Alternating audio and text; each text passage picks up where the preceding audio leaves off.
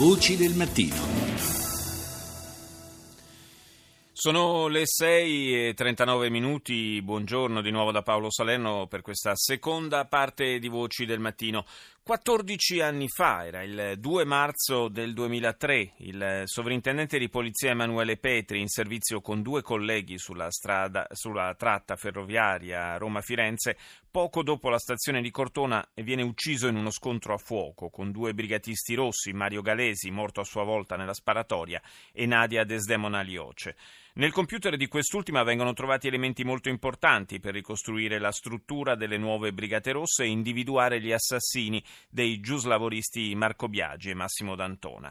Emanuele Petri è rimasto l'ultima vittima delle BR.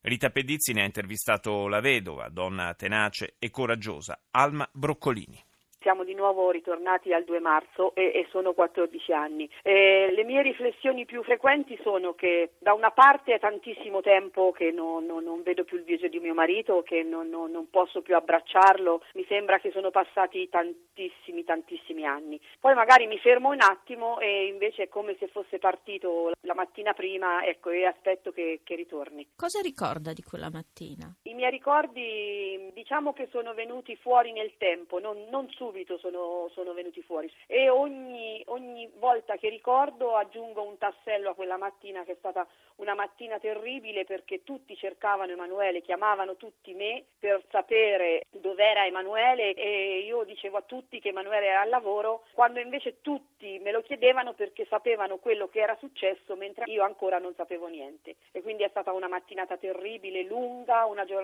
che non ricordo gli orari, non ricordo niente, ricordo solo che io avevo avevo la, la, grande voglia di andare da Emanuele, Emanuele era come se fosse irraggiungibile perché è stata una giornata lunghissima, lunghissima. Lei poi ha partecipato a varie udienze del processo. Non ne ho persa una perché avevo voglia proprio di sentire quello che loro dicevano e come in qualche modo si giustificavano, cosa che invece non, assolutamente non si sono giustificati per niente, anzi per loro aver ucciso un poliziotto quella mattina è stato un piccolo modesto episodio e queste sono tre parole che ho sempre nella mia mente come se fosse un martello che ogni tanto picchia e ritorna. Lei porta la sua testimonianza ai giovani nelle scuole. Sì. Cosa racconta ai ragazzi in questo momento? Beh, diciamo che io mi sono sempre presentata con la mia storia, la mia vita praticamente perché, ecco, una vita semplice da una famiglia normalissima, come possono essere milioni di famiglie in Italia e fuori dall'Italia assolutamente, che all'improvviso si trova in un mondo che non è,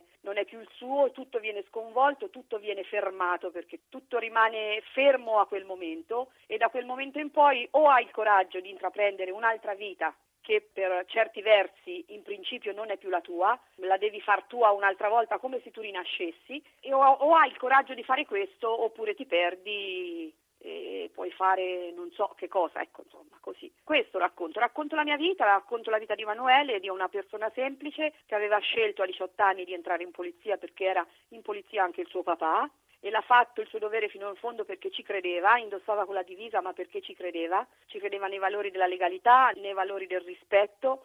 Lui ci credeva, ci ha creduto fino in fondo, altrimenti magari si sarebbe voltato dall'altra parte, ma non era il suo modo di vivere, non avrebbe potuto farlo, assolutamente. E suo figlio ha intrapreso il cammino del padre. Sì, sì, la sera stessa che purtroppo è stato ucciso suo padre, diciamo che lui aveva una predisposizione per indossare una divisa. Diciamo che la scelta di quale divisa indossare è stata dettata da quello che è successo al suo papà. Viviamo in un momento particolare, io lo vedo, ecco, come dicevo prima, lo vedo con mio figlio, lo vedo con tanti altri ragazzi che conosco, che conoscevo.